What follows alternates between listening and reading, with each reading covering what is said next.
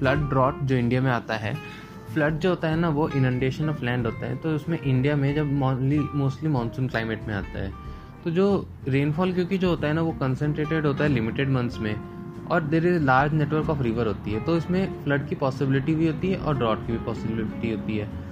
तो फ्लड जो होता है ना, वो नेचुरल रीजन से कब कब होता है? जैसे हैवी रेनफॉल हो गया क्लाउड बस्ट हो गया, फट गया बादल, ठीक है? ला नीना आ गया, क्योंकि ला नीना, लाओ लाओ लाओ तो बारिश, ला ला के सारा वो बारिश वहीं कर देता है। तो फ्लड के जो कुछ नेचुरल रीजंस भी होते हैं, जैसे कि बैड ड्रेनेज अब बैड ड्रेनेज कहाँ पे होता है? टेराई रीजन में होता है, ठीक है? और एक बेसिन टोपोग्राफी की भी वजह से होता है कि वहाँ पे बेसिन ऐसा है और टोपोग्राफी उसकी वैसी है, जैसे पंजाब, हरियाणा में होता है। या फिर जो रिवर की जो वैली होती है ना, वो नैरो हो, तब भी एक नेचुरल रिसोर्स नेचुरल रीजन है। जैसे ब्रह्मपुत्र में होता है। अब ऐसा सिल्टेशन अगर रिवर बेड का जो भी सिल्टेशन से भी नेचुरल रीजन है वो वो कोसी से हो जाता है। अब लैंडस्लाइड हो गई in the course of river वो भी भाई नेचुरल रीजन है। अब एक एंथ्रोपोजेनिक रीजन होते हैं एंथ्रोपोजेनिक जैसे कि ग्लोबल वार्मिंग हुआ तो ग्लेशियर मेल्ट हो गई तो बहुत ज़्यादा पानी आ गया। डिफॉरेस्टेशन हुआ सिल्टेशन हुआ, ठीक है? डिफॉरेस्टेशन किया तो तब सिल्टेशन हुआ। तो चैनल की जो कैपेसिटी है वो कम हो जाती है। तुमने डैम्स और कनाल्स बना दिए तो वो भी एक एंथ्रोपोजेनिक रीजन होता है पुअर सेटलमेंट मैनेजमेंट हुआ। ठीक है फ्लड प्रोन एरिया जैसे गंगा यमुना का सिस्टम फ्लड प्रोन है। ये ब्रह्मपुत्र मानस का भी फ्लड प्रोन है काफ़ी। महानदी वाला भी सिस्टम काफ़ी फ्लड प्रोन है भैया। और उसके बाद जो वीन गंगा है ना, वाइन गंगा, वो गोदावरी जिसको कहते हैं अपन लोग। और एक भीम या जो कृष्णा, इसको हम कृष्णा भी कहते हैं। तो ये जो है ना भैया, यहाँ फ्लड प्रोन एरियाज़ है भैया।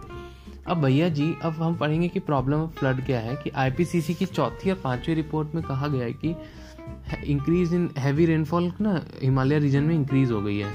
तो डिफॉरेस्टेशन हो गया और ये हैफजर्ड कंस्ट्रक्शन हो रहा है डैम्स बन रहे हैं तुम अपर रीचेज ऑफ़ रिवर में। सैंड माइनिंग हो रही है हैबिटेशन बन रही है नियर रिवर वैली ये सब गलत बात है यार। ये सॉल्यूशन फॉर फ्लड अवे क्या है कि एडमिनिस्ट्रेटिव स्ट्रेटजीज हैं कुछ। कि फ्लड मैनेजमेंट प्रोग्राम करो, ये सब तुम करो। ये तो खैर इतना इम्पोर्टेंट है नहीं सॉल्यूशन वाला। कि एक लेकिन देख लो फॉरेस्टेशन अब तुम फ्लड में तुम बैंक के रिवर पे लगाओ। वाटर शेड मैनेजमेंट करो रिवर हार्वेस्टिंग इंडिया नेपाल से तुम एक्सचेंज करो ये सब डेटा ठीक है, ये इतना खास नहीं था। अब ड्रॉट पढ़ते हैं। अब ड्रॉट जो है भाई भैया रेनफॉल अगर मान लो 75 सेंटीमीटर से कम हुई या 60 सेंटीमीटर से कम हुई तो भैया ड्रॉट डिक्लेयर कर देते हैं। अब कहाँ कहाँ पे एरिया है जिसपे 25 परसेंट ऑफ़ वेरिएबिलिटी अब मतलब वहाँ पे जो 25 परसेंट ऑफ़ से ज़्यादा की वेरिएबिलिटी आ गई ना नॉर्मल रेनफॉल से तो भैया वो हमारा डॉट ड्रॉट प्रेन हो प्रोन हो गया। जैसे ये प्लेट्यू रीजन में बहुत ज़्यादा होता है ऐसा drought prone area western Rajasthan और कुछ रीज, कच्छ रीजन में भी बहुत होता है। और एक लद्दाख रीजन में भी ड्रॉट प्रोन होते हैं। अब इसके कुछ ड्रॉट प्रोन के प्रॉब्लम होती है ड्रॉट की, जैसे कि ये ये सिर्फ़ वाटर स्कैरसिटी के बारे में नहीं होता, ये और कॉम्प्लेक्स है, क्योंकि ड्रॉट जो है ना, वो डेवलपमेंट से रिलेटेड है। जिसे ड्रॉट हुआ तो एग्रीरियन प्रॉपर्टी आई और high infant morality rate mother mortality rate maternal mortality rate आया और लो लिटरेसी हो गई भैया ड्रॉट में। तो ड्रॉट जो होता है ना, वो सिर्फ़ फार्मर्स को ही नहीं इफ़ेक्ट करता। ये तब सभी इफ़ेक्ट करता है ड्रॉट्स कैन अफेक्ट तभी इफ़ेक्ट करता है जब फार्मर्स उसके लिए ना प्रिपेयर ना हो। इरिगेशन फैसिलिटी ऑल्टरनेटिव लाइवलीहुड होता है तो फिर नहीं होंगे। इकोनॉमिक स्टेटस ऑफ़ फार्मर्स ठीक होगा तो नहीं होंगे भाई। तो तो कैसे हम ड्रॉट के फाइट करें? एग्रीकल्चर इनकम बढ़ाएँ इरिगेशन फैसिलिटी दे ऑल्टरनेटिव लाइवलीहुड दे।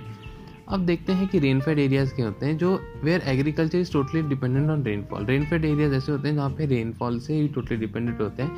यहाँ पे जो एरियाज़ होते हैं, वो इरीगेशन के बिना होते हैं। यहाँ पे जो ड्राई सीज़न होता है मतलब वहाँ पे लैंड फैलोइंग वहाँ छोड़ देते हैं खाली, और जब रेन गिरती है इफ़ रेन फॉल्स तो एग्रीकल्चर पॉवर्टी होती है। तो यहाँ पे लो प्रोडक्टिविटी होती है सब्सिस्टेंस फ़ार्मिंग होती है, और हाई पॉवर्टी होती है। एक्चुअली जो रेनफेड एरियाज़ है ना, वो 55 percent of net sown area है कंट्री के। अब एक ड्रॉट प्रोन एरिया में हमने देखा था ना, ये rain shadow region of western Ghat भी एक ड्रॉट प्रोन एरिया है, जैसे तेलंगाना, रायलसीमा, विदर्भा रीजन अब ये ड्रॉट प्रोन एरिया जो है ना भैया ये मलवा में भी है, बुंदेलखंड में भी है, मरवाड़ में भी है। ईस्टर्न इंडिया में भी है हाँ यहाँ पे हाई रेनफॉल होता है, पर यहाँ पे बहुत मिसयूज होता है पानी का और under use of water resources होता है। यहाँ पे एडमिनिस्ट्रेटिव लैब्स हैं और अंडर डेवलपमेंट होता है यहाँ पे इरीगेशन नेटवर्क का। है ना भैया? अब भैया देखो नॉर्थ ईस्ट जो इंडिया है ना, वहाँ पे वेटेस्ट पार्ट ऑफ़ इंडिया है नॉर्थ ईस्ट इंडिया में। वेटेस्ट पार्ट है India but no availability of water resource facility ठीक है? वेटेस्ट पार्ट तो है, पर उसको स्टोरेज के लिए है ही नहीं कुछ जगह। तो ये नॉर्थ ये भी जो ड्रॉट प्रोन एरिया है नॉर्थ ईस्ट इंडिया भी, वहाँ पे ड्राई सीज़न में शॉर्टेज हो जाती है। अब ये इंपॉर्टेंस होती है कुछ रेनफेड एरियाज़ की, वो हम आपको बताते हैं। ये जो रेनफेड एरियाज़ है ना, उसके पास मैक्सिमम पोटेंशियल है किसके लिए? लाइफ स्टॉक एक्सपेंशन के लिए। ये होम है किसके? 66 percent of livestock population of India के लिए। और ये बहुत इंपॉर्टेंट है rainfed areas for food security जो रेनफेड एरियाज़ जो होती हैं ना वो रेनफेड एरियाज़ जो है ना, वो इंडिया के 50 परसेंट ग्रेन का प्रोडक्शन करती है और 90 परसेंट ऑफ़ पल्स और मिलेट्स का प्रोडक्शन करती है। समझ लो तुम। बारिश नहीं हुई तो देख लो क्या होगा। मोस्ट ऑफ़ द जो कैश के जो क्रॉप्स होते हैं ना इंडस्ट्रियल क्रॉप्स एक्सक्लूसिवली इसी एरिया से आते हैं भैया। अभी कुछ प्रॉब्लम्स हैं जैसे रेनफेड एरियाज़ में कि जो ज़्यादातर जो फार्मर्स हैं ना भैया, वो कैश क्रॉप्स उगाते हैं, जैसे ग्राउंड नट टोबाको और कॉटन अगर मान लो क्रॉप फेल हो जाता है तो उनकी परचेजिंग पावर बढ़ जाती है। हंगर होता है माल न्यूट्रिशन होता है लो ह्यूमन डेवलपमेंट होता है। आरिड और सेमी एरिड रीजन भी है लैंड फॉलिंग सॉइल रीजन होता है। पेनिनसुलर रीजन में क्या होता है, जो कनाल्स बनाना ना बहुत मुश्किल होता है, और लो ग्राउंड और वाटर लेवल होता है। वाटर लेवल भी ऊपर से लो ग्राउंड होता है। तो भैया, जो प्रॉब्लम है ना रेनफेड एरियाज़ की, ये यहीं पे नहीं होती है। अब जो रेनफेड एरियाज़ में जो मोर देन जो इंडिया के 40 परसेंट से ज़्यादा इंडिया की बीपीएल पॉपुलेशन है ना वो लैंडलेस लेबर्स हैं, वो रेनफेड एरियाज़ में ही रहती हैं। इफ़ फार्मर जो है ना रेनफेड एरियाज़ स्ट्रेंथन किया जाए तो इंडिया में पॉवर्टी बहुत कम की हो जा सकती है। अब ड्रॉट का इम्प्लीकेशन क्या होता है कि लैंड अबैंडन कर दिया सॉइल रीजन हुआ तो। रिडक्शन इन प्रोडक्शन को रिडक्शन रिड्यूस हो जाता है फ़ूड सिक्योरिटी इम्पैक्ट होती है। लो प्रोडक्टिविटी हो जाती है पॉवर्टी हो जाती है इधर। क्योंकि अब इसके सॉल्यूशन है। से ना क्या चेक डैम्स जो बनाओगे ना तो उसे ड्रॉट इम्पैक्ट करता है। तो मतलब ड्रॉट की प्रॉब्लम सॉल्व हो सकती है। वाटर हार्वेस्टिंग करो तो भी ड्रॉट की प्रॉब्लम सॉल्व होती है। ये वाटर शेड मैनेजमेंट क्या होता है? वाटर शेड क्या होता है? पहले तो ये देखेंगे हम।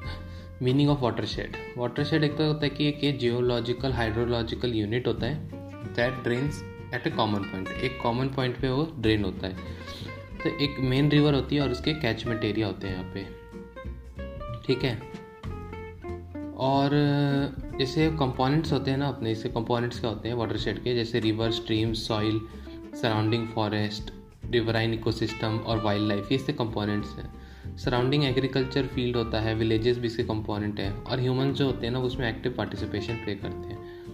वाटरशेड मैनेजमेंट में क्या होता है कि construction of small earthen check dams होते हैं। चेक डैम्स को कंस्ट्रक्शन करते हैं और जो network of small small dams का नेटवर्क होता है instead of large concrete dams का तो यहाँ पे रिवर्स का कोई ब्लॉकेज नहीं होता है। ये स्टोरेज होता है सस्टेनेबल यूज़ ऑफ़ वाटर के लिए। चेक छोटे चेक डैम्स बनाते हैं तो। अब ये अफॉरेस्टेशन जो होता है ना ऑन रिवर बैंक्स पे ना हम अफॉरेस्टेशन करते हैं तो जिससे क्या होता है कि ग्राउंड वाटर लेवल भी बढ़ जाता है। और जो increase in water level river का भी जो वाटर लेवल है, वो इंक्रीज हो जाता है। इससे सॉइल कंजर्वेशन भी होता है और एंटायर एरिया जो होता है, वो ग्रीनर हो जाता है। अब watershed development in India कब हुआ था? ये प्रोग्राम शुरू हुआ था 1973 में। तो 2009 से 10 के बीच में भी एक शुरू हुआ, जिसमें drought prone area programme desert development programme और integrated watershed development programme को हमने कहा integrated watershed management programme तो इसमें institutional and capacity building existence मिलता है कहाँ से? सेंटर से। जैसे सक्सेसफुल वाटर मैनेजमेंट जो एक्सपेरिमेंट हुए थे, वो कहाँ हुए? अरावली प्रोजेक्ट में, राजस्थान में हुए अंडर राजेंद्र सिंह ऑफ़ तरुण बहादुर संघ ठीक है अरावली प्रोजेक्ट हुआ राजस्थान में अंडर किसके राजेंद्र सिंह ऑफ़ तरुण भारत संघ और एक रालेगांव सिद्धि हुआ अंडर अन्ना हजारे। अब जो पीपल का पार्टिसिपेशन है मैनेजमेंट जो होता है कोऑपरेटिव एटमोसफियर में ही हो जाता है, इसमें स्ट्रॉन्ग पंचायती राज सिस्टम चाहिए हमें कम्युनिटी पार्टिसिपेशन चाहिए और डिसेंट्रलाइज सिस्टम चाहिए। इसमें लोकल पॉपुलेशन का इन्वॉल्वमेंट रहता है वाटर ठीक है उसमें इससे बेटर सॉइल और वाटर एबिलिटी अच्छी रहती है बेटर प्रोडक्शन रहता है बेटर इनकम रहती है हमारी और एनवायरमेंटल इकोलॉजिकल बैलेंस बना रहता है। वाटर शेड मैनेजमेंट के आ, ये बेनिफिट्स क्या हैं?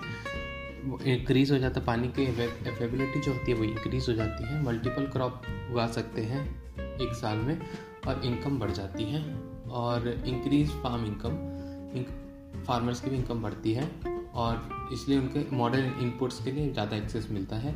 और इंक्रीज जो होती है एग्रीकल्चर प्रोडक्टिविटी के लिए भी इनका इंक्रीज हो जाता है और फॉर्डर अवेलेबिलिटी भी इंक्रीज हो जाता है तो मिल्क भी जो इंक्रीज हो जाता है। ठीक है, अब हम सॉल्यूशन टू ड्रॉट्स पढ़ेंगे। इसमें तो खैर इतना कुछ खास है नहीं। अब, एक एग्रो प्रैक्टिस इन ड्रॉन्ट कैसी प्रैक्टिस होनी चाहिए? चॉइस ऑफ़ क्रॉप्स कैसी होनी चाहिए?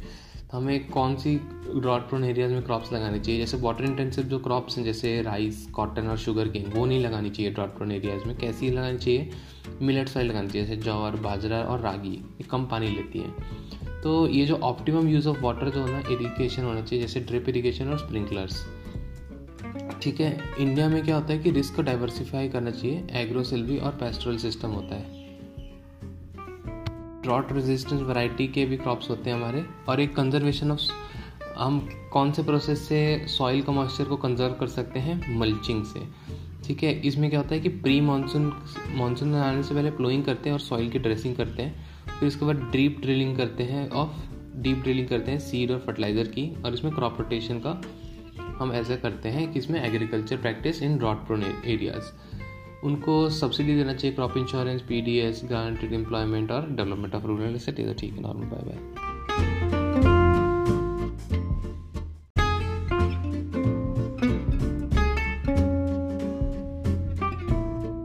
flood drought जो इंडिया में आता है फ्लड जो होता है ना, वो इनंडेशन ऑफ़ लैंड होता है। तो उसमें इंडिया में जब मोस्टली मानसून क्लाइमेट में आता है तो जो रेनफॉल क्योंकि जो होता है ना, वो कंसनट्रेटेड होता है लिमिटेड मंथ्स में। और there is large network of river होती है तो इसमें फ्लड की पॉसिबिलिटी भी होती है और ड्रॉट की भी पॉसिबिलिटी होती है। तो फ्लड जो होता है ना, वो नेचुरल रीजन से कब कब होता है, जैसे हैवी रेनफॉल हो गया क्लाउड बस्ट हो गया, फट गया बादल, ठीक है, ला नीना आ गया, क्योंकि ला नीना लाओ लाओ लाओ तो बारिश ला ला के सारा वो बारिश वहीं कर देता है। तो फ्लड के जो कुछ नेचुरल रीजंस भी होते हैं, जैसे कि बैड ड्रेनेज अब बैड ड्रेनेज कहाँ पे होता है? टेराई रीजन में होता है, ठीक है? और एक बेसिन टोपोग्राफी की भी वजह से होता है कि वहाँ पे बेसिन ऐसा है और टोपोग्राफी उसकी वैसी है, जैसे पंजाब हरियाणा में होता है। या फिर जो रिवर की जो वैली होती है ना, वो नैरो हो, तब भी एक नेचुरल रिसोर्स नेचुरल रीज़न है, जैसे ब्रह्मपुत्र में होता है। अब ऐसा सिल्टेशन अगर रिवर बेड का जो भी सिल्टेशन से भी नेचुरल रीज़न है वो वो कोसी से हो जाता है। अब लैंडस्लाइड हो गई in the course of river वो भी भाई नेचुरल रीज़न है। अब एक एंथ्रोपोजेनिक रीज़न होते हैं एंथ्रोपोजेनिक जैसे कि ग्लोबल वार्मिंग हुआ तो ग्लेशियर मेल्ट हो गई तो बहुत ज़्यादा पानी आ गया।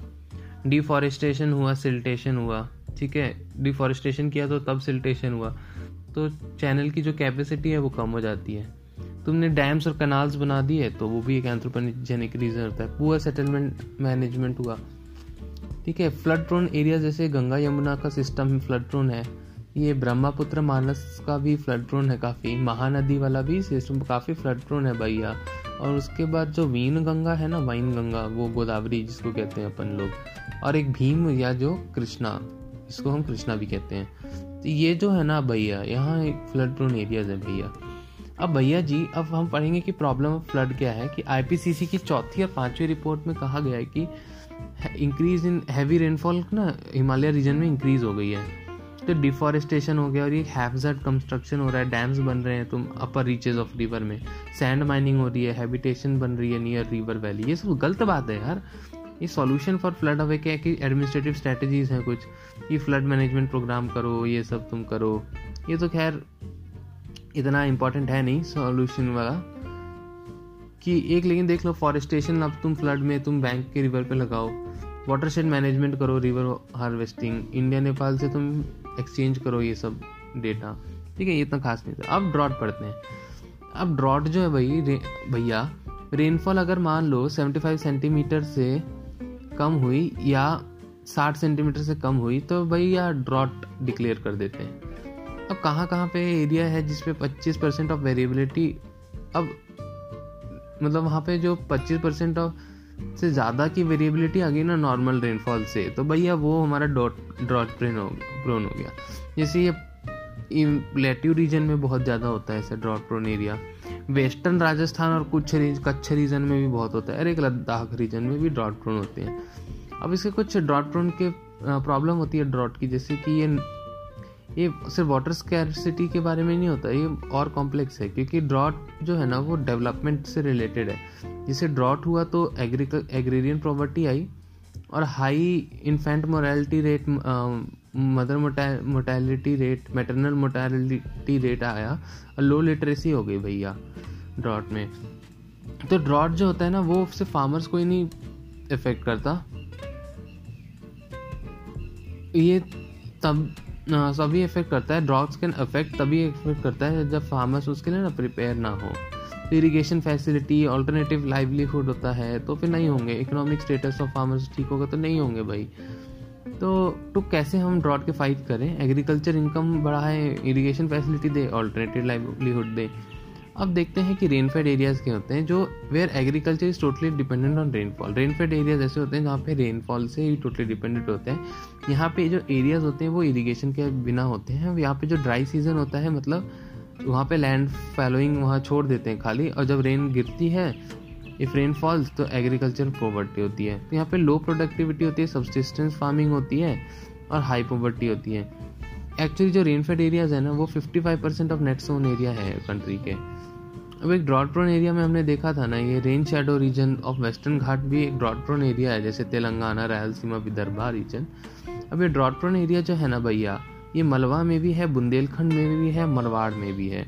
ईस्टर्न इंडिया में भी है हाँ यहाँ पे हाई रेनफॉल होता है, पर यहाँ पे बहुत मिसयूज होता है पानी का और under use of water resources होता है। यहाँ पे एडमिनिस्ट्रेटिव लैब्स हैं और अंडर डेवलपमेंट होता है यहाँ पे इरीगेशन नेटवर्क का। है ना भैया? अब भैया देखो नॉर्थ ईस्ट जो इंडिया है ना? वहाँ पे वेटेस्ट पार्ट ऑफ़ इंडिया है नॉर्थ ईस्ट इंडिया में। वेटेस्ट पार्ट है India but no availability of water resource facility ठीक है? वेटेस्ट पार्ट तो है, पर उसको स्टोरेज के लिए है ही नहीं कुछ जगह। तो ये नॉर्थ ये भी जो ड्रॉट प्रोन एरिया है नॉर्थ ईस्ट इंडिया भी, वहाँ पे ड्राई सीज़न में शॉर्टेज हो जाती है। अब ये इंपॉर्टेंस होती है कुछ रेनफेड एरियाज़ की, वो हम आपको बताते हैं। ये जो रेनफेड एरियाज़ है ना, उसके पास मैक्सिमम पोटेंशियल है किसके लिए? लाइफ स्टॉक एक्सपेंशन के लिए। ये होम है किसके? 66 percent of livestock population of India के लिए। और ये बहुत इंपॉर्टेंट है rainfed areas for food security जो रेनफेड एरियाज़ जो होती हैं, वो रेनफेड एरियाज़ जो है ना, वो इंडिया के 50 परसेंट ग्रेन का प्रोडक्शन करती है। और 90 परसेंट ऑफ़ पल्स और मिलेट्स का प्रोडक्शन करती है। समझ लो तुम। बारिश नहीं हुई तो देख लो क्या होगा।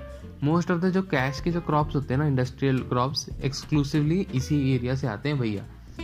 अभी कुछ प्रॉब्लम्स हैं जैसे रेनफेड एरियाज़ में कि जो ज़्यादातर जो फार्मर्स हैं ना भैया, वो कैश क्रॉप्स उगाते हैं, जैसे ग्राउंड नट टोबाको और कॉटन अगर मान लो क्रॉप फेल हो जाता है तो उनकी परचेजिंग पावर बढ़ जाती है हंगर होता है माल न्यूट्रिशन होता है लो ह्यूमन डेवलपमेंट होता है। आरिड और सेमी एरिड रीजन भी है लैंड फॉलिंग सॉइल रीजन होता है। पेनिनसुलर रीजन में क्या होता है, जो कनाल्स बनाना ना बहुत मुश्किल होता है, और लो ग्राउंड और वाटर लेवल होता है। वाटर लेवल भी ऊपर से लो ग्राउंड होता है। तो भैया, जो प्रॉब्लम है ना रेनफेड एरियाज़ की यहीं पे नहीं होती है। अब जो रेनफेड एरियाज़ में जो मोर देन जो इंडिया के 40 परसेंट से ज़्यादा इंडिया की बी पॉपुलेशन है ना, वो लैंडलेस लेबर्स हैं, वो रेनफेड एरियाज़ में ही रहती हैं।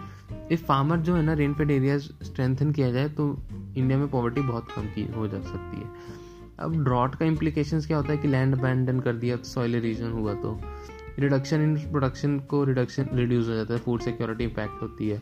लो प्रोडक्टिविटी हो जाती है पॉवर्टी हो जाती है इधर। क्योंकि अब इसके सॉल्यूशन है। से ना, क्या चेक डैम्स जो बनाओगे ना तो उसे ड्रॉट इम्पैक्ट करता है। तो मतलब ड्रॉट की प्रॉब्लम सॉल्व हो सकती है। वाटर हार्वेस्टिंग करो तो भी ड्रॉट की प्रॉब्लम सॉल्व होती है। ये वाटर शेड मैनेजमेंट क्या होता है? वाटर शेड क्या होता है? पहले तो ये देखेंगे हम। Meaning of watershed watershed एक तो होता है कि एक जियोलॉजिकल हाइड्रोलॉजिकल यूनिट होता है that drains at a common point एक कॉमन पॉइंट पे वो ड्रेन होता है। तो एक मेन रिवर होती है और उसके कैचमेंट एरिया होते हैं यहाँ पे। ठीक है? और जैसे कंपोनेंट्स होते हैं ना अपने। इससे कंपोनेंट्स क्या होते हैं? वाटर शेड के। जैसे river stream soil surrounding forest riverine ecosystem और वाइल्ड लाइफ ये इसके कंपोनेंट्स हैं। सराउंडिंग एग्रीकल्चर फ़ील्ड होता है विलेजेस भी इसके कंपोनेंट हैं और ह्यूमंस जो होते हैं ना उसमें एक्टिव पार्टिसिपेशन प्ले करते हैं। वाटरशेड मैनेजमेंट में क्या होता है कि construction of small earthen check dams होते हैं। चेक डैम्स को कंस्ट्रक्शन करते हैं और जो network of small small dams का नेटवर्क होता है instead of large concrete dams का तो यहाँ पे रिवर्स का कोई ब्लॉकेज नहीं होता है। ये स्टोरेज होता है सस्टेनेबल यूज़ ऑफ़ वाटर के लिए। चेक छोटे चेक डैम्स बनाते हैं तो। अब ये अफॉरेस्टेशन जो होता है ना ऑन रिवर बैंक्स पे ना हम अफॉरेस्टेशन करते हैं तो जिससे क्या होता है कि ग्राउंड वाटर लेवल भी बढ़ जाता है। और जो increase in water level river का भी जो वाटर लेवल है, वो इंक्रीज़ हो जाता है। इससे सॉइल कंजर्वेशन भी होता है और एंटायर एरिया जो होता है, वो ग्रीनर हो जाता है। अब वाटरशेड डेवलपमेंट इन इंडिया कब हुआ था? ये प्रोग्राम शुरू हुआ था 1973 में। तो 2009 से 10 के बीच में भी एक शुरू हुआ, जिसमें drought prone area programme desert development programme और इंटीग्रेटेड वाटरशेड डेवलपमेंट प्रोग्राम को हमने कहा इंटीग्रेटेड वाटरशेड मैनेजमेंट प्रोग्राम तो इसमें institutional and capacity building existence मिलता है कहाँ से? सेंटर से। जैसे सक्सेसफुल वाटर मैनेजमेंट जो एक्सपेरिमेंट हुए थे, वो कहाँ हुए? अरावली प्रोजेक्ट में, राजस्थान में हुए अंडर राजेंद्र सिंह ऑफ़ तरुण बहादुर संघ ठीक है अरावली प्रोजेक्ट हुआ राजस्थान में अंडर किसके राजेंद्र सिंह ऑफ़ तरुण भारत संघ और एक रालेगांव सिद्धि हुआ अंडर अन्ना हजारे। अब जो पीपल का पार्टिसिपेशन है मैनेजमेंट जो होता है कोऑपरेटिव एटमोसफियर में ही हो जाता है। इसमें स्ट्रॉन्ग पंचायती राज सिस्टम चाहिए हमें कम्युनिटी पार्टिसिपेशन चाहिए और डिसेंट्रलाइज सिस्टम चाहिए।